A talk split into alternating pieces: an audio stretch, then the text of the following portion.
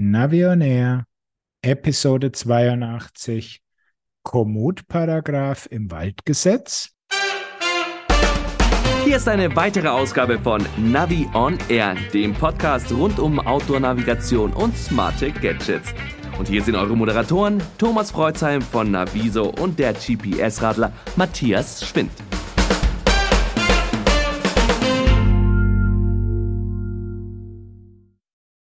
Hallo Matthias. Grüß dich, Thomas. Servus. Hast du schon gehört, was sich die Szene so erzählt in Sachen Komoot-Paragraph? Ja, ist ein bisschen was an mir vorbeigescrollt, aber ja, mal abwarten und ähm, wir sprechen dann ja später noch in dieser Episode drüber, oder? Das tun wir, ja. Jetzt wollen wir erstmal zu unserer Technik gehen und äh, ja, womit fangen wir an? Ja, großes Thema war in den letzten Wochen, müssen wir ja schon fast sagen, seitdem unsere letzte Episode rausgekommen ist, das Bosch-Update. Da gab es für die Flow-App und für die gesamte Hardware ein größeres Update eben. So, und was ist da jetzt alles abgedatet worden? Gibt es äh, neue Navi-Funktionen? Mm, bei der Navigation hat sich insofern ein bisschen was getan, dass du bei der Routenplanung innerhalb der Flow-App von Bosch jetzt auch Zwischenziele einfügen kannst. Oho. Fantastisch, oder? Werden die auch angesteuert? Die werden auch angesteuert, allerdings sind sie auf, äh, wie viel waren es? Ich glaube, neun Stück begrenzt. Also du kannst maximal neun Zwischenziele und sie werden etwas aggressiv, insofern möchte ich jetzt mal sagen, ähm, beachtet. Also das heißt, wenn du nicht genau dieses Zwischenziel passierst, dann will er dich permanent noch eben zum Wenden und äh, rumfahren auffordern, bis du wirklich dieses Zwischenziel auch abgehackt hast. Ja, das erinnert mich doch an die frühen Phasen von Basecamp und äh, Routenplanungspunkte bei Garmin wo dann eben gesagt wurde, nein, nicht gesagt wurde, wo die Funktionalität so lautet, ich habe ein Zwischenziel und wenn das nicht ganz genau erreicht wird, dann ähm, oder es ist Pflicht, dass das Navi-System merkt, dass es erreicht wird. Ansonsten, ja, äh, heißt es immer sozusagen zurück. Genau das, was du gesagt hast. Genau. Und an dem Punkt ist jetzt eben auch Bosch mit seiner Flow-App. Und naja, gut. Sie haben halt ein wenig gebastelt, aber richtig gut ist es immer noch nicht. Es gibt äh, allerdings, wenn man mal die Kommentare unter meinem Video anschaut, gibt es auch einige Fans, die äh, diese Navigation gut finden und insofern liegt die Wahrheit wie so oft irgendwo in der Mitte. Und die, die äh, mit Flow App zurechtkommen, die freut es und alle anderen, die nutzen eh eine andere Navi-App oder ein anderes Navi-Gerät und insofern, ja, alles gut. Ja, also ich muss noch mal kurz nachhaken. Das war ganz witzig. In einem Basecamp-Kurs ähm, haben wir genau dieses Thema auch nochmal angesprochen. Und äh, in Basecamp kannst du ja dann bei einer Route, also einer Abfolge von Start- und Ziel, Zwischenzielen, kannst du sagen, soll das Zwischenziel jetzt wirklich oder muss es angesteuert werden oder nicht? Ja, das kannst du in, äh, so kannst du quasi die GPX-Datei dann auch ähm, beeinflussen beziehungsweise planen, äh, welcher, welches Zwischenziel jetzt angefahren werden muss und welches nicht. Aber jetzt will ich fast schon sagen, soweit ist Bosch noch nicht, ja. Nee, das ist ja dann schon wieder okay. Da gibt es ja dann so diese sprachliche Besonderheit als Unterschied zwischen Zwischenziele und Stützstellen. Also mit Stützstellen oder Stützpunkten kannst du eben deine Routenplanung an deine Wünsche anpassen. Aber wenn du damals so eine Stützstelle nicht genau anfährst, dann ist es nicht so schlimm, während ein Zwischenziel ist halt enger gesetzt und das willst du wirklich erreichen und dann tut auch die Navi das, damit du das wirklich erreichst. Also äh, ja, beide Seiten haben ein bisschen recht und das ist maximal schwierig, da den Unterschied genau hinzukriegen. Also um dich richtig zu verstehen, diese Stützpunkte, das geht jetzt schon bei der Bosch Flow App oder ging schon? Nein, Stützpunkte oder Stützstellen kennt Bosch überhaupt nicht. Ah, okay, gut. Okay, ja. Naja, also jetzt mal ähm, zu unserer Wunschstreckenführung. Was wir uns ja wünschen würden, ist, dass eine Navigation zwischen Ziele leicht äh, und spontan auch ähm, als Ergänzung bekommen kann. Sprich, ich sage, ich will jetzt nicht nur zum Ende fahren, ich habe dann einen schönen Punkt erreicht, den oder mitgeteilt bekommen, da will ich hin. Aber meine App sagt mir dann nicht, wie weit ist es noch zum Zwischenziel und wenn ich dran vorbeifahre, dann ist es auch nicht so schlimm. Und dann gibt es ein intelligentes, nicht Rerouting, sondern Weiterrouting. Sowas äh, ist meines Erachtens noch nicht so wirklich praxistauglich umgesetzt, oder? Hm, wüsste ich jetzt auch nicht, nee. Dass du zwischendrin mal noch so spontan was äh, reinwerfen kannst. Ich meine, das funktioniert quasi bei fast allen Geräten so, aber dann ist halt die vorher eingegebene Route ist halt dahin. Ich meine, das ist recht einfach. Du sagst, gut, jetzt bis hierhin bin ich der Route gefolgt und jetzt gebe ich als Tagesziel beispielsweise das Hotel ein und lass mich einfach nur zu dem Hotel führen. Das kannst du natürlich schon machen, indem du die Routennavigation beendest und einfach eine Zielpunktnavigation startest. Ja, also zwischendurch kannst du natürlich auch noch die Strecke verändern halt, aber eben, ähm, wir wissen ja, die, die, die Führung zum Zwischenziel ist dann das Problem. Ähm, jetzt haben wir aber viel über Navigation geredet. Äh, ich weiß jetzt, glaube ich, so ungefähr, was bei der Flow-App von Bosch jetzt neu ist in Sachen Ziele. Aber was gibt's denn noch Neues? Ansonsten kriegst du jetzt auch ein Höhenprofil angezeigt. Einmal von dem, was äh, zurückgelegt wurde und was laut Planung vor dir liegt. Also eigentlich auch keine Raketenwissenschaft. Und ähm, die Bosch-Entwickler scheinen große Apple-Fans zu sein. Sie haben jetzt auch die Pulsdaten der Apple Watch auf das Kiox-Display integriert. Allerdings haben sie wie vorher auch schon in der Flow-App auf der Hälfte aufgehört und ähm, sind zum Maultasche essen gegangen äh, in Schwaben, die Entwickler, weil die Herzfrequenz wird zwar auf dem Kiox-Display angezeigt und auch in der Flow-App angezeigt, aber sie wird nicht in den Daten abgespeichert von deiner Tour. Hm. Ja, ja gut, das ähm, könnte man jetzt auch so und so sehen. Ähm, aber wenn die doch jetzt schon von der Apple Watch diese Werte anzeigen können auf dem Kiosk, ähm, was wird denn noch anzeigbar äh, aus der Nachrichten- und Sensorwelt. Ja, da brauchen sie ja nichts mehr. Das haben sie ja alles. Aber ich finde, da gibt es keine zwei äh, Betrachtungsweisen. Ich meine, wenn die Daten schon angezeigt werden, dann erwarte ich auch, dass die abgespeichert werden ins Protokoll. Punkt. Jo. Ich meine, sie zeigen auch deine Drittfrequenz und die Leistung und die Geschwindigkeit. Das zeigen sie auch alles an und es wird auch alles abgespeichert. Und ich äh, sehe keinen Grund, warum man den Puls nur anzeigt, aber nicht abspeichert. Mhm. Tja, vielleicht sagt dann die Gesundheitskasse, ähm, na, der fährt sowieso mit einem viel zu hohen Puls rum oder sowas und dann muss er halt wieder ein bisschen mehr Beitrag bezahlen.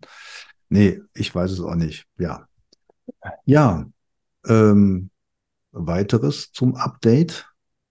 Es gibt jetzt das Schnellmenü, kannten wir schon aus dem Nyon. Das heißt, du drückst lange auf die Bestätigungstaste und dann kriegst du so ein, ja, eben Schnellmenü. Und da kannst du dann über die Hoch-, Runter-, Rechts-, Links-Tasten direkt am Lenkercontroller durch so ein ähm, Kompaktmenü durchblättern, kannst deine Navigation beenden, kannst ehemalige Ziele wieder aufrufen, kannst dich schnell nach Hause führen lassen oder kannst ähm, deine Fahrdaten zurücksetzen. Dieses Zurücksetzen ist ja ganz nett, dass man das kann, aber sie haben es weiterhin nicht geschafft, das automatische Zurücksetzen in den Haupteinstellungen mal einfach auszuschalten. Mhm. mhm. Also von daher, ähm, wir warten dann auf ein nächstes Update. Es gibt noch genug zu tun. Ja, genau. Und das ist auch ziemlich lustig gewesen. Also da ist ihnen in der Kommunikation eine kleine Panne passiert. Es ging dann schon eine E-Mail raus, dass es einen E-Bike-Pass gibt mit dem Update. Alle so, hä? E-Bike-Pass? Was ist das? Das ist überhaupt nicht drinnen. Ja, das kommt dann erst im nächsten Update. Haben sie jetzt schon mal in einem Newsletter mit rausgeblasen. Ja, also ja, wir leben von Leaks. Und so wird das Leben spannender. Ja, genau. Also insofern, äh, der E-Bike-Pass mittlerweile ist weiter durchgesickert, äh, kommt anscheinend Ende November. Aber sag mal, da war da auch mal was in Sachen äh, Diebstahlfunktionen, oder? Ja, du meinst das Connect-Modul. Ja, Connect-Modul und war da nicht auch noch irgendwas so zusätzlich danach noch gekommen? Nee, wüsste ich jetzt nicht. Also das Connect-Modul war ja auch so ein klassischer Leak, der schon ziemlich früh in einem Händlerhandbuch äh, veröffentlicht wurde und irgendein Händler hat es natürlich ins Internet gestellt. Das Connect-Modul ist schon da, da können wir gerne mal drüber sprechen. Also ich habe da jetzt schon einige Erfahrungen mit sammeln können, aber ich würde sagen, da machen wir mal eine eigene Folge. Ähm, Aufruf an die Leser, interessiert euch sowas? Sollen wir da noch weitere GPS-Tracker fürs Fahrrad mit reinnehmen, ein bisschen über AirTags sprechen? Ähm, wenn ihr da was haben wollt oder sagt, nee, lass gut sein, äh, schickt uns gerne mal eine Mail an podcast at navionair.de. Ja, das ist doch gut, finde ich auch. Ich bin sofort dabei. Und ähm, Matthias, aber bitte noch ein Fazit zum Bosch-Update. Wir kritteln ja immer viel, ist ja unsere Aufgabe, aber trotzdem sollte man noch sagen, ähm, hat das jetzt wirklich was gebracht oder war das eher äh, eins unter vielen und wir warten aufs nächste? Also es sind einige nette Sachen reingekommen. Die Frage ist, ob man es persönlich braucht oder nicht. Das hängt bei jedem selbst davon ab. Und insofern, ähm, es ist nichts Schlimmes reingekommen.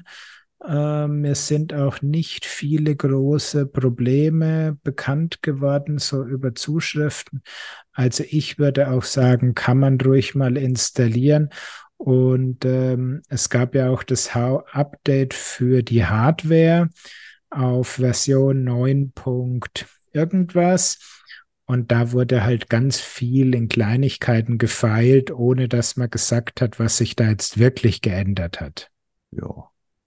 Gut, aber ich glaube, an dem Update kommt man ja auch nicht ganz vorbei. Und äh, andersrum, äh, früher musste man ja auch mal sagen, äh, bitte nicht installieren bei anderen Herstellern teilweise. Aber ich glaube, ähm, es wird ja sowieso installiert, mehr oder weniger, und dann ist gut. Ja, du musst zumindest mal kurz OK klicken. Also du kannst es schon hinauszögern oder ablehnen, aber ich würde jetzt mal sagen, sehe ich keinen wirklichen Grund drin. Nein, ist doch, ist doch alles gut. Ja. Nach Bosch, was, ja.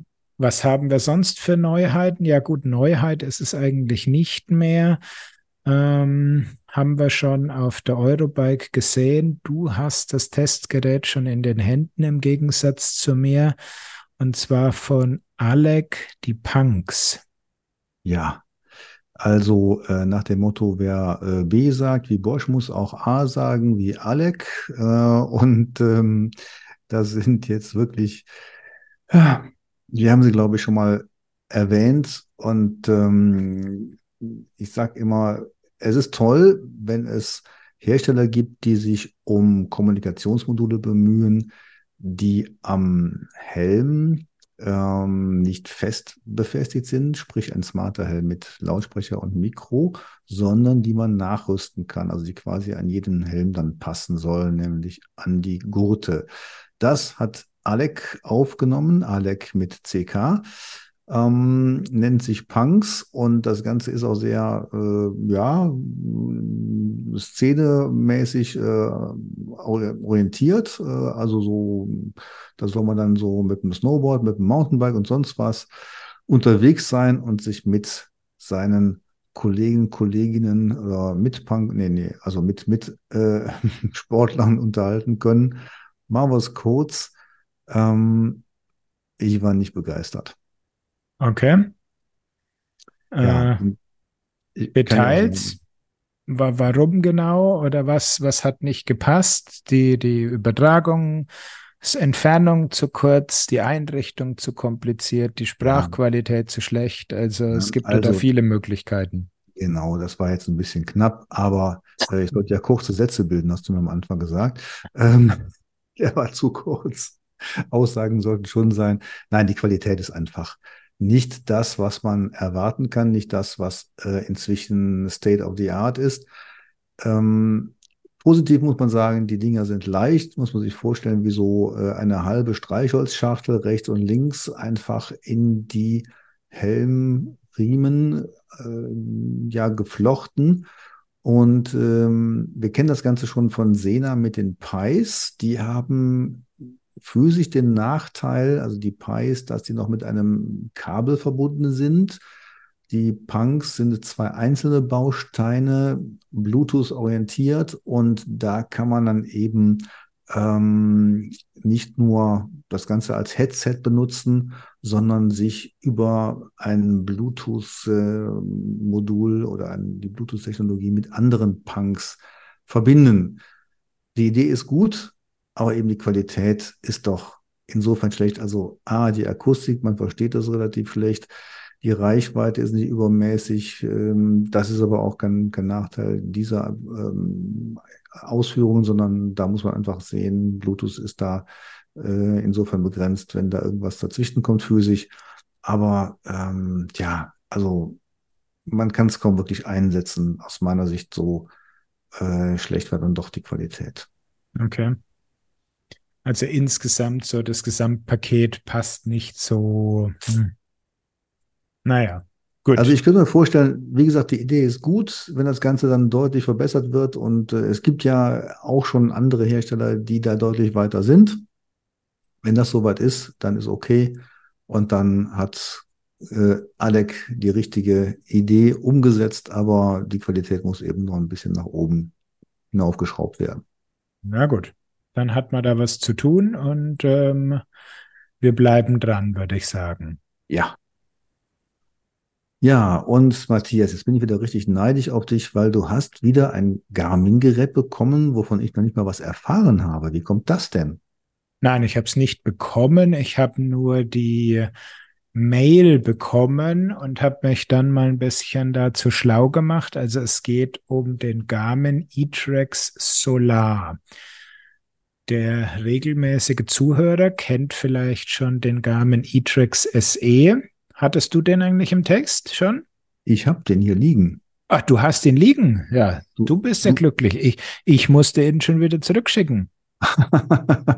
ja, ähm, ja, ich habe ihn noch hier. Ähm, er kommt doch jetzt mit zur Messe nächste Woche nach Leipzig und so. Und äh, ganz ehrlich, ich bin auch noch dabei, den weiter zu testen. Aber äh, das hast du wahrscheinlich schon alles hinter dir. Du hast ja auch schon drüber geschrieben. Von daher bist du eigentlich auch da einen Schritt weiter vorneweg als ich. Ja, gut. Es ist ein wirkliches Einsteigerbasisgerät, ganz wichtig, ohne Karten, Schwarz-Weiß-Anzeige. Und da hat jetzt Garmin eben bei diesem E-Track Solar, wie der Name schon andeutet, erstmalig ein Solarpanel in ein Handgerät integriert. Bisher kannten wir die Solartechnik nur von den Uhren und von den Edge-Radcomputern. Ja, und das ist jetzt ganz spannend, weil eigentlich ist das ja ein Einsteigermodell. Wir haben ja auch schon darüber gesprochen und dann gesagt, na ja, mit glaube 179 Euro. Für den einfachen SE ist es auch nicht mehr so ganz so Einsteigerpreisklassenfreundlich. Was kostet denn jetzt das Solarmodul, das Solarmodell? Ja, wie man das von den Uhren kennt, ein hunderter Aufpreis. Okay. Also oh. von 1,80 auf 280 Euro hoch. Mhm. Ähm, jetzt hätte ich das persönlich gar nicht erwartet, weil es ist ja ein einfaches Gerät, dieser e-Trex SE. Wir waren ja froh, dass es noch ein Gerät gibt mit einem monochromen Display, was ja sowieso schon sehr stromsparend ist, durch ähm, neue Chips, was wir ja auch rausgefunden haben oder rausgequetscht haben aus den Garmin-Kollegen, ähm, haben wir ja sowieso schon eine sehr lange Laufzeit und das ja in dem Falle nicht mit einem Festakku, sondern mit normalen Mignon-Zellen. Also ich hätte jetzt gedacht, das ist doch gar nicht notwendig, jetzt ausgerechnet dieses Ding mit einem Solarmodul zu versehen, oder? Ja, das ist immer so eine zweischneidige Sache. Auf der einen Seite, wenn du eben so sparsame Geräte hast, dann kannst du über diese Solartechnik die Laufzeit wirklich signifikant verlängern und das Coole daran ist, also das hat natürlich das, die Marketingabteilung bei Garmin komplett ausgeschlachtet, dass sie sagen, es ist da bis hin zu unendlicher Laufzeit möglich. Das ist ja toll. Ich glaube, ähm, also an sich immer positiv, ähm, Energieeffizienz, äh, gar keine Frage. Ähm, mir fällt da gerade noch ein, kann denn, können denn die Solarzellen ähm, oder laden die Solarzellen denn direkt die Mignon-Zellen? Nein, es gibt keine Mignons mehr, sondern es wurde auf einen fest ähm, eingebauten Akku umgestellt. Ah, okay. Ja, denn das hatten wir ja mal bei den GPS-Map-Geräten, dass ein, ähm, ein spezieller Garmin-Akku, der sah ja so aus wie ein, zwei Mignon-Zellen, die so zusammengeflanscht wurden, ähm, die konnten dann geladen werden. Natürlich nicht über Solar, sondern eben über externe Stromzufuhr. Aber sowas hat jetzt ähm, Garmin dieses Mal nicht vorgesehen, sondern eben sind jetzt bei diesem Modell auch wieder zum Festakku zurückgekehrt. Genau. Also das ist einfach das äh, Praktischere, um da irgendwie, ja, ähm, den Strom, der gerade nicht gebraucht wird, ähm, zwischenzulagern. Mhm. Aber es war doch jetzt, ähm, jetzt korrigiere mich mal, dieses e-Trex SE fast das einzige Modell in dieser Klasse, der einfachen Klasse, was noch mit zwei Mignon-Zellen betrieben wird. Korrekt, ja. Mhm. Und jetzt frage ich mich mal aus Marketing-Sicht, äh, ja, was ist jetzt besser, so ein solarbetriebenes Einsteigermodell von der Technologie, ähm, was aber dann doch wieder 300 Euro fast kostet? Oder aber hätte man da doch lieber, ja, das neue gibt's ja noch, das, das e-Trex SE. Ähm, naja, du siehst, also ich frage mich jetzt wirklich, wo der der Baustein ist, mit dem man sagt, das hat die Welt jetzt gebraucht im Garmin Hardware Imperium. Ja, das ist auch wieder so eine ganz extreme Sache. Es kommt drauf an. Also mein letzter Satz im Vorstellungsartikel ist auch, für die 100 Euro Aufpreis kann man sehr viele Batterien, Akkus und Ladegeräte kaufen. Wenn du jetzt natürlich irgendwie solo durch die Wüste eine Wanderung machst und äh, immer gut Licht hast, dann mag das natürlich schon von Vorteil sein, wenn du dich dann eben nicht mehr um den Strombedarf kümmern musst, wobei da immer die Frage bleibt, wie gut wird das Ding mit äh, Strom versorgt, wenn jetzt der E-Trax zum Beispiel an so einer Rucksackbefestigung dran ist und nicht optimal das Display in die Sonne zeigt. Ja, also ich glaube, äh, ich vermute, es gibt noch keinen wirklichen Praxistest dazu von irgendjemandem. Ähm, und da sollte man mal gespannt sein, was da wirklich an vergleichbarer, verlängerter äh, Akkudauer, äh, Akkulaufzeit rauskommt und wenn er wirklich unendlich läuft oder nicht leer wird, sagen wir mal so, das wäre natürlich schon mal ganz spannend. Äh, und ich glaube schon, das ist alleine schon für einige Menschen ähm, ein Grund, ja, das Ding zu kaufen. Absolut. Und ich meine, ähm, ich habe mir das überlegt, ob ich es testen soll, aber wenn du jetzt bei dir mal aus dem Fenster guckst, dann siehst du, dass es im Moment mit Sonne ziemlich mau ausschaut und insofern, ähm, wenn, dann im nächsten Frühjahr. Ja, ja. Ja, aber ähm, auch die Sommerzeiten können mit Perioden durchsetzt sein, wo es nicht so viel Sonnenenergie zum Aufladen gibt bei uns. Von daher macht es durchaus Sinn, die Schattenpower mal zu messen. Kann man machen, aber ich meine, ich habe ja auch jetzt schon einiges an Erfahrungen sammeln können mit meinem Edge 1040 Solar. Und im Moment, selbst wenn der auf dem, ich fahre im Moment ziemlich viel mit dem Rennrad, wenn der auf dem Lenker vorne liegt, also gut in der Sonne und ich bin eine Stunde unterwegs und er zeigt dir dann am Schluss an, dass du jetzt über die Solargeschichte fünf Minuten Zeit gewonnen hast. Puh, das ist nicht die Welt. Ja, ja, Matthias, dann äh, musst du vielleicht doch nochmal ein Nabendynamo in dein Rennrad einbauen, dann hast du dann noch mehr Energie dafür. ja, aber ähm, war es das von deiner Seite zum neuen e-Trex Solar? Würde ich sagen, lass mal soweit die e-Trex-Geschichte ruhen. Wir warten vielleicht auf ein Testgerät. Und so lange hast du ein spannendes Thema. Ja, warte noch eins, ich muss noch eins loswerden. Du willst noch eines loswerden. Jetzt wollte ich gerade eine tolle Überleitung hinbringen. ich wollte dich noch was fragen, ja. Wir müssen die Spannung erhöhen bis zum Hauptthema. Ähm, nein, ganz kurz. Was mir aufgefallen ist bei meinem e-Trex SE, ähm, war die durchaus funktionierende Synchronisierung mit der Garmin-App, mit der Explorer-App. Ja, und ähm, ja, ich weiß nicht, was du davon hältst. Also, äh, wenn ich mir jetzt beispielsweise irgendeinen Tonvorschlag oder auch mehrere auf mein Handy schicke als E-Mail, beispielsweise als, als Anhang, GPX-Datei. Das wird dann von der App gelesen und äh, sehr schön schnell mit dem äh, Itrix SE synchronisiert. Ähm, siehst du das genauso? Also beim e-Trax SE erinnere ich mich nicht an große Probleme. Ich glaube, das liegt daran, weil der e-Trax SE nicht mit Garmin Connect kompatibel ist. Ähm, Dramen habe ich schon bei den Uhren erlebt, weil die sind ja hauptsächlich an Garmin Connect dran. Und wenn dann Garmin Express App dazwischen funkt, dann habe ich es schon mehrfach erlebt, dass dann alle Strecken, die über Garmin Connect kamen, einfach weg waren. Also wir sprechen über die Explore App, ne? Explore App, ja, als ja. Zusatz-App. Also Explore ist die recht neue für Outdoor-Geräte.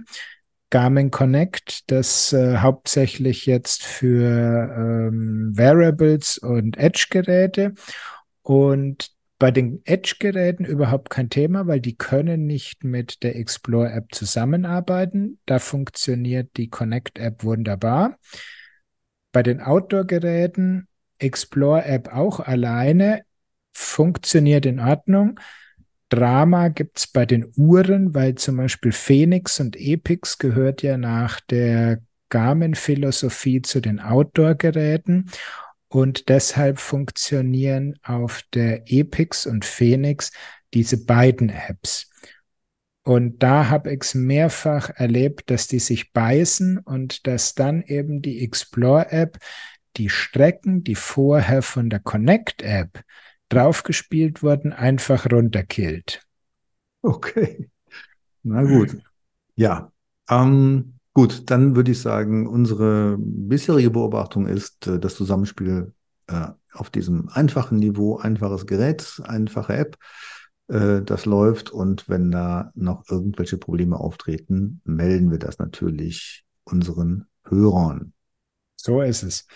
Und jetzt darf ich die Überleitung zu deinem Thema hinkriegen. Und zwar Das Bundeswaldgesetz soll novelliert werden, weil die aktuell gültige Variante wurde ja vor meinen Lebzeiten in Kraft gesetzt. Also insofern bist du da jetzt an der Reihe. Lass die Alten vor. ähm, naja, nun, also Gesetze werden novelliert, das ist klar. Ähm, jetzt müssen wir ganz klar sagen, alles das, was wir jetzt sagen, ist jetzt nicht juristisch abgesichert und darum geht es auch gar nicht, sondern es geht darum, dass man einmal ähm, spürt, was mit diesem neuen Waldgesetz gemeint ist, und zwar nicht in Zusammenhang mit irgendwelchen Forstungen, Aufforstungen, sonst was, Klimageschichten oder sowas. Es ist einfach jetzt zum ersten Mal versucht worden, mit digitalen Tourenvorschlägen, mit digitalen Aufzeichnungen äh, umzugehen. Also das heißt, was ist jetzt wirklich Fakt oder sprechen wir hier über einen Leak oder einen offiziellen Referentenentwurf, der zur Stellungnahme herausgegeben wurde oder was ist jetzt Stand der Dinge? Ja, also wir haben momentan erst einmal eine ähm, Veröffentlichung des Magazins Faustpraxis. Und die sagen, sie haben jetzt den ersten Referentenentwurf, nein, den Referentenentwurf für das neue Bundeswaldgesetz vorliegen. Und der wird auch verlinkt, den kann man sich runterladen. Wir, wir haben ja auch dann äh, jetzt in unseren Show Notes dann den, den Link zu diesem Artikel. Und das heißt also, man meint, man hat einen Gesetzesentwurf vor sich und guckt sich den an. Und dieser Gesetzesentwurf, der regelt eben zum Beispiel das Betreten des Waldes und die Möglichkeit jetzt erstmal, dass man mit digitalen Tourenvorschlägen umgeht auf Gesetzesebene. So, und jetzt gibt es einen Riesenaufschrei, weil die Tourenvorschläge, die aus den klassischen Out Outdoor-Portalen kommen, die sollen jetzt ähm, ja teilweise ziemlich äh, massiv geregelt werden. Und äh, das geht sogar so weit, dass man, ja, wenn man es ganz eng sieht, diese äh, Ausführungen, dass man quasi kaum noch aufzeichnen kann im Wald, ohne sich das von der Behörde und den Waldbesitzern genehmigen zu lassen. Ja, wobei das, glaube ich, ist einfach nur eine fehlerhafte Interpretation von jemand, der darüber geschrieben hat. Also von Aufzeichnen ist da nie die Rede, sondern, also wir würde ich jetzt mal sagen, wir beschränken uns jetzt mal auf den Paragraph 33 in diesem Entwurf. Der wird auch gerne mal als der Komoot-Paragraph bezeichnet. Und da geht es um das um die Anlage und Markierung von Wegen und Routen im Wald. Und da ist, ja gut, natürlich Punkt eins das Anlegen oder Öffnen von neuen Wegen, Fußpfaden, Trails oder Fahrspuren im Wald durch Dritte ist nur mit Zustimmung des Waldbesitzenden, ja, gendern lässt grüßen, zulässig. Ähm, ja, ist jetzt nichts. Ich meine, es kann nicht jeder im Wald einfach neue Wege anlegen. Ja, aber also in Matthias, ich muss noch mal ganz kurz äh, den, den, den, die, die Messlatte irgendwie mal klar machen, was ich da eben äh, gesagt habe. Das ist jetzt so plakativ, steht, steht so plakativ im Raum und ich wollte jetzt eigentlich noch sagen, bitte, liebe Leute, ähm, das ist jetzt offensichtlich nicht der finale Referentenentwurf, sondern ähm, das ist jetzt etwas, was irgendwo mal am Kopierer liegen geblieben ist und als ähm, Entwurf jetzt hier gepostet worden ist. So kommt es vor, können wir alles auch nicht belegen.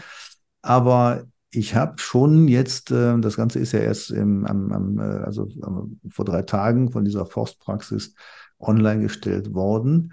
Ähm, bei einigen Verbänden liefen dann die, die Drähte heiß und äh, aber alles, was man jetzt zurzeit sagen kann, ist, das, was jetzt da drin steht in diesem PDF, da steht zwar Referentenentwurf oder was steht da drüber, ich weiß es gar nicht genau, jedenfalls, äh, das wird sicherlich ähm, oder offensichtlich nicht die finale Gesetzesform sein. Deswegen, um es mal ganz klar zu sagen, es lohnt sich jetzt noch nicht, sich an diesen Formulierungen aufzuhängen. Ähm, denn du hast es ja schon quasi charakterisiert, das sieht eher aus wie ja, ähm, eine Sammlung von Wünschen, äh, in dem Fall ziemlich von den Waldbesitzern geprägt, die möglichst viele Regulierungen jetzt ähm, ermöglichen wollen, um den Waldbesuch ja möglichst klein zu halten, sagen wir es mal so. Ja, klein zu halten ist die eine Sache oder zu kontrollieren. Ich meine, da prallen halt die unterschiedlichen Interessen aufeinander. Ähm, das eine sind die Waldbesitzer. Am Ende muss man einfach mal faktisch sagen, meines Wissens nach sind 98 Prozent der Wälder in Deutschland echter Nutzwald. Das hat nichts mit Urwald oder sonst was zu tun, sondern das ist ja am Ende wie ein Maisacker, da wird Holz angebaut und halt nicht na, im Herbst geerntet, sondern die Bäume werden halt nach 80 Jahren oder so geerntet. Also da ist es nicht so weit her mit der Natur, sondern das sind einfach Nutzwälder. Und insofern haben natürlich die Waldbesitzer auch ein gewisses Interesse, da ihre Plantage, nenne ich es jetzt vielleicht sogar mal, und den Ertrag da sicherzustellen und ihre Plantage zu schützen. Dann gibt's natürlich die Jägerschaft, die gerne hier äh, das, das Wild ähm, äh, da drinnen pflegt und ähm, auch dann jagt. Und dann gibt's eben uns, die den Wald zur Freizeitgestaltung und Erholung nutzen wollen. Und irgendwie müssen jetzt diese drei Interessen zusammengebracht werden. Auch dieser Entwurf wird so, ähm, wird so aufgefasst, so kommentiert, selbst in dieser Fassung, dass das freie Betretungsrecht des Waldes erhalten bleibt. Jetzt bleibt aber auch die Frage, wie geht man mit diesen neuen, ja, durchaus erhöhten Besucherzahlen um, mit dem Besucherdruck und auch mit den klassischen Fragen, ähm, muss ich jetzt äh, eine gewisse Wegebreite ausweisen, damit ich nicht äh, irgendwelche Mountainbiker drin habe, die ich gar nicht haben will. Und was sich jetzt schon spiegelt, die Situation im Hintergrund ist, ähm, das wissen wir ja von vielen Regionen, die zum Beispiel Mountainbike-Trails äh, ausweisen wollen oder Mountainbike-Strecken ausweisen wollen, das ist kaum noch machbar, weil es äh, kaum noch ähm, ja, Strecken gibt, die nicht dann später, selbst wenn sie geplant worden sind etc., noch durch Einsprüche der Waldbesitzer dann ähm, oder auch des Naturschutzes dann doch wieder gekippt werden. Ähm, für uns ist aber wichtig, und du hast das Stichwort Komoot-Paragraph genannt, was ist eigentlich mit diesen ganzen digitalen Tourenvorschlägen, die es sowieso schon gibt? Und äh, das, was jetzt in diesem Entwurf drin steht, da meint man, man muss sich das jetzt genehmigen lassen. Auf der einen Seite, wenn es äh, neue Wege sind, die man jetzt in Weg, bislang weglosen Flächen dann erstmalig ausweist und dann gibt es aber weitere Passagen, da denkt man, man muss jetzt wirklich jeden Weg und selbst die Aufzeichnung dann genehmigen lassen. Also es wird einfach unwahrscheinlich viel Unruhe erzeugt. Und ähm, um es da mal auf den Punkt zu bringen, ist, ähm, man sollte sich schon überlegen, was man jetzt überhaupt regeln sollte, wie man mit diesen digitalen Tracks umgeht oder auch überhaupt mit der Besucherlenkung umgeht. Das ist ja nichts Neues. Aber so, wie es da drin steht, kann man sicherlich nicht regeln, es ist gar nicht durchführbar. Ja, es ist wieder mal so ein, ähm, in meinen Augen so ein typisch deutsches Bürokratiemonster, äh, was unmöglich im Handling ist. Und um da mal wirklich jetzt echt konkret zu werden, lese ich doch mal den Paragraph 33 Absatz 3 der eben dieses äh, digitale Thema betrifft, vor. Und da steht drinnen, das erstmalige digitale Anzeigen oder digitale Ausweisen von noch nicht vorhandenen Pfaden sowie von Wildwechseln, Fußpfaden, Rückegassen oder Fahrspuren als virtuelle Routen oder Trails durch bislang weglose Flächen im Wald bedarf der Zustimmung des Waldbesitzenden und der Genehmigung der zuständigen Behörde. Also das heißt schon mal, also da lese ich ganz klar bislang, also das neu erstmalige Anlegen. Also alles, was jetzt schon drinnen ist, ist sozusagen grüner Haken. Neue Strecken anlegen wird damit in meinen Augen und meiner Interpretation quasi unmöglich. Weil ich meine, wenn du jetzt sagst, hier gibt's einen neuen Trampelpfad, der einfach da existiert oder auch sogar vielleicht einen offiziell angelegten Weg, der jetzt als neuer Forstweg angelegt wurde, dann müsstest du den Waldbesitzer rausfinden. Bei einem Staatsforst ist es noch einigermaßen einfach. Wenn das durch Privatwald geht, darfst du jeden der Kleinbesitzer da fragen und danach noch die zuständige Behörde um Genehmigung fragen. Ja, das macht doch kein Mensch, wenn er irgendwas in, äh, nicht, ich möchte jetzt gar nicht Komoot sagen, in OSM anlegt. Ja, ähm, es gibt dazu auch einen Kommentar und man sagt dann auch in diesem Gesetz ähm, oder eine Erläuterung, man sagt dann eben, äh, das soll natürlich nicht so sein, dass sich da jeder Nutzer oder jeder äh, Erzeuger dieser digitalen Spuren an äh, den Waldbesitzenden wendet. Das ist natürlich nicht durchführbar, nicht zumutbar.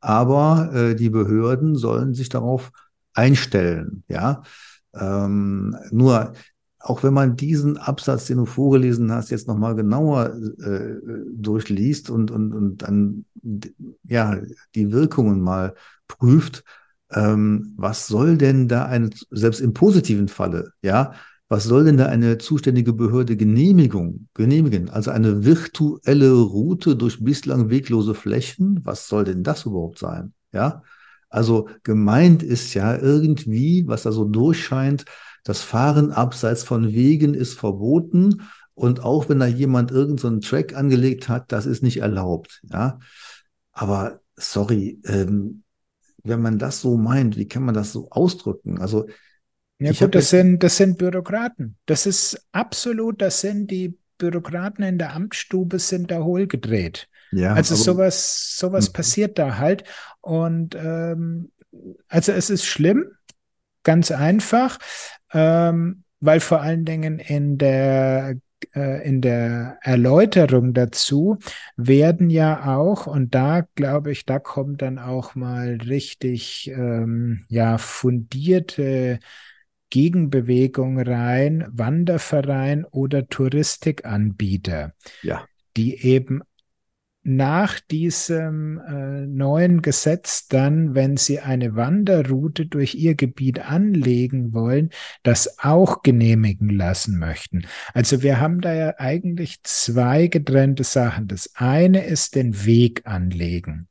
Da würde ich sagen, das ist sehr schwer, das äh, zu regulieren, weil Du bist mehr Kartograf als ich. Ein Kartograf bildet einfach die Realität auf dem Papier ab. Erstmal nicht mehr und nicht weniger. Und jetzt würde er sozusagen dem Kartografen verboten werden, einen Weg, den es da gibt, in eine Karte einzuzeichnen.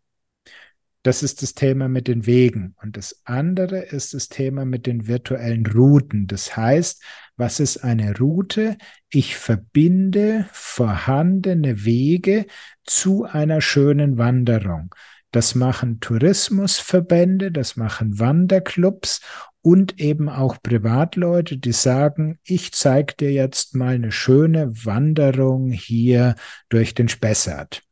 Und dafür verbinde ich dann vorhandene Wege und zeige dir da eine schöne Wanderung. Und ganz streng genommen dürftest du das ja dann auch nicht mehr machen. Ja, also wenn man das, wie gesagt, äh, hin und her liest, dann denkt man, es ist überhaupt nicht praktikabel, es ist auch nicht kontrollierbar halt, ja. Ähm, es ist ganz spannend, manchmal äh, hier in den weiteren Kommentiere, Kom Erläuterungen dann zu lesen, zum Beispiel äh, Seite 65 steht jetzt ähm, äh, die neue Bestimmung, also zu Paragraph 33, räumt dem Waldbesitzenden ein Zustimmungsrecht ein und dann geht es ähm, darum, dass er infolge dessen künftig entsprechende Anfragen erhalten wird. Als eine Annäherung wird davon ausgegangen, dass hier, das ist das Zitat, dass hier bundesweit mit jährlich etwa 10.000 Anfragen zu rechnen ist. Jetzt kommt es um zur Berechnung eines Zeitaufwandes für die Bearbeitung und so weiter und so weiter. Also ähm, es ist, es ist irgendwie wirklich sehr, sehr merkwürdig halt. Aber ähm, Matthias, ich glaube, wir, wir müssen noch, wir könnten es jetzt über diese ganzen Ausführungen noch, noch weiter ähm, auslassen es bringt wahrscheinlich nicht viel, weil äh, ich kann mir nicht vorstellen, dass dieser Entwurf jetzt wirklich so ähm, vorgelegt wird. Ja, also das ist einfach gar nicht machbar. Ja, ich kann mir das in der, der Bürokratiewut, die im Moment so herrscht, kann ich mir das schon vorstellen, dass die das machen und gar nicht die Tragweite kapieren, was überhaupt da gerade im digitalen Bereich ist. Und insofern wird dann am Schluss im besten Fall gar nichts passieren, weil es keiner kontrollieren kann und keiner überhaupt überblicken kann. Ähm, Im schlimmsten Fall wird dann irgendwie, wird ein großer zur Rechenschaft gezogen, also ein Outdoor Active oder ein Komoot. Vielleicht wird denen sogar dann die Geschäftsgrundlage entzogen, weil ob man an die OSM-Datenbank rangehen kann, das bleibt noch mal offen. Aber was wir sozusagen positiv mitnehmen können, ist, geben wir jetzt noch mal Gas und äh, tragen alle Wege in die OSM-Datenbank ein, weil es heißt ja explizit drinnen, neue anlegen. Also alles, was vor diesem Gesetz in der OSM-Datenbank drinnen ist, ist gut. Also gehen wir raus und mappen. Ja, und selbst das, dieser Gedanke allein zeigt ja schon, äh, dass sowas nicht gemeint sein kann, denn an sich ähm, die allermeisten oder fast äh, die Outdoor-Apps, nicht nur Komoot, sondern eben auch andere Outdoor-Apps beziehen sich ja komplett auf OpenStreetMap als Wegegrundlage. Ähm, und von daher äh, ist es schon klar, ich muss mich eigentlich mit dieser Grundlage ähm, beschäftigen und ich muss ähm, auch da sehen, was, wodurch wird denn der Nutzer, der Waldbesucher geführt? Ja, und es geht gar nicht darum, dass man diese Strecken da ausweist, sondern was auch ein Programm damit macht. Und das steht da überhaupt nicht drin. Ob der Weg da eingezeichnet ist oder nicht, ähm, das ähm, ist ja einfach eine Frage, äh, oder an, an, sich ist es gar keine Frage, sondern es muss eigentlich ein Wegenetz komplett und exakt äh, eingezeichnet sein. Aber es geht dann darum, dass diese Wege auch mit ihren Attributen entsprechend drin sein sollen. Sprich, das ist ein Privatweg, da ist eine Sperrung, da ist eine Schranke etc. und sonst was. Und das können wir demnächst nochmal ganz klar äh, ähm, äh, auch mal demonstrieren, dass zum Beispiel, wenn ein Weg als privat gekennzeichnet ist, in OpenStreetMap wird der von Komoot nicht mehr neu geroutet, sondern dann führt Komoot dann drumherum. Ja, es gibt aber auf der anderen Seite noch POIs, wie ähm, bei Komoot heißen die ja dann Highlights, also von Nutzern angelegte Points of Interest. Und da steht dann, dann häufig mal drin, hier musst du hin, das ist toll, klasse und so weiter. Und das Spannende, das habe ich jetzt in einem Waldgebiet hier bei uns in der Nähe festgestellt, da habe ich da mal einige Wege als ähm, privat gekennzeichnet, die in einem sperr gesperrten Gebiet lagen. In der Tat kannst du damit Komoot neu nicht mehr durchrouten. Es ist aber trotzdem möglich, dass du, wenn du einen vorhandenen Track hast, eine vorhandene Datei, dass du dann doch noch auch eine Streckenführung dort ähm, angezeigt bekommst. Und bei diesen POIs ähm, haben wir festgestellt, dass die auf einmal bei den Highlights, dass die auf einmal verschwanden. Ich habe dann bei Komoot mal nachgefragt und in der Tat gibt es so Komoot ein internes Redaktionsteam, was solche problematischen Highlights, die eben in diesem Falle nur über privat ähm, markierte Wege zu erreichen sind, dass die die rauslöschen. Ja, und nicht, die werden allerdings nicht gelöscht, muss man sagen, sondern die werden nur ausgeblendet, sodass sie für ähm, die, dass die auf, von der, auf, auf der offiziellen Karte nicht mehr zu sehen sind. Okay. Ja, gut, das ist halt der, der Pflegeaufwand dann in äh, Privatgegenden. Das ist ja auch in Ordnung. Also ja, nee, das ist, äh, das geht ja ganz genau. Also Um es auf den Punkt zu bringen, entscheidend ist, dass die OpenStreetMap-Grundlage stimmt, wenn doch die Wege eingetragen sind und entsprechend markiert sind, also erlaubt, verboten für gewisse Verkehrsarten oder als privat markiert sind, dann nimmt Komoot darauf Rücksicht und empfiehlt eine andere Streckenführung.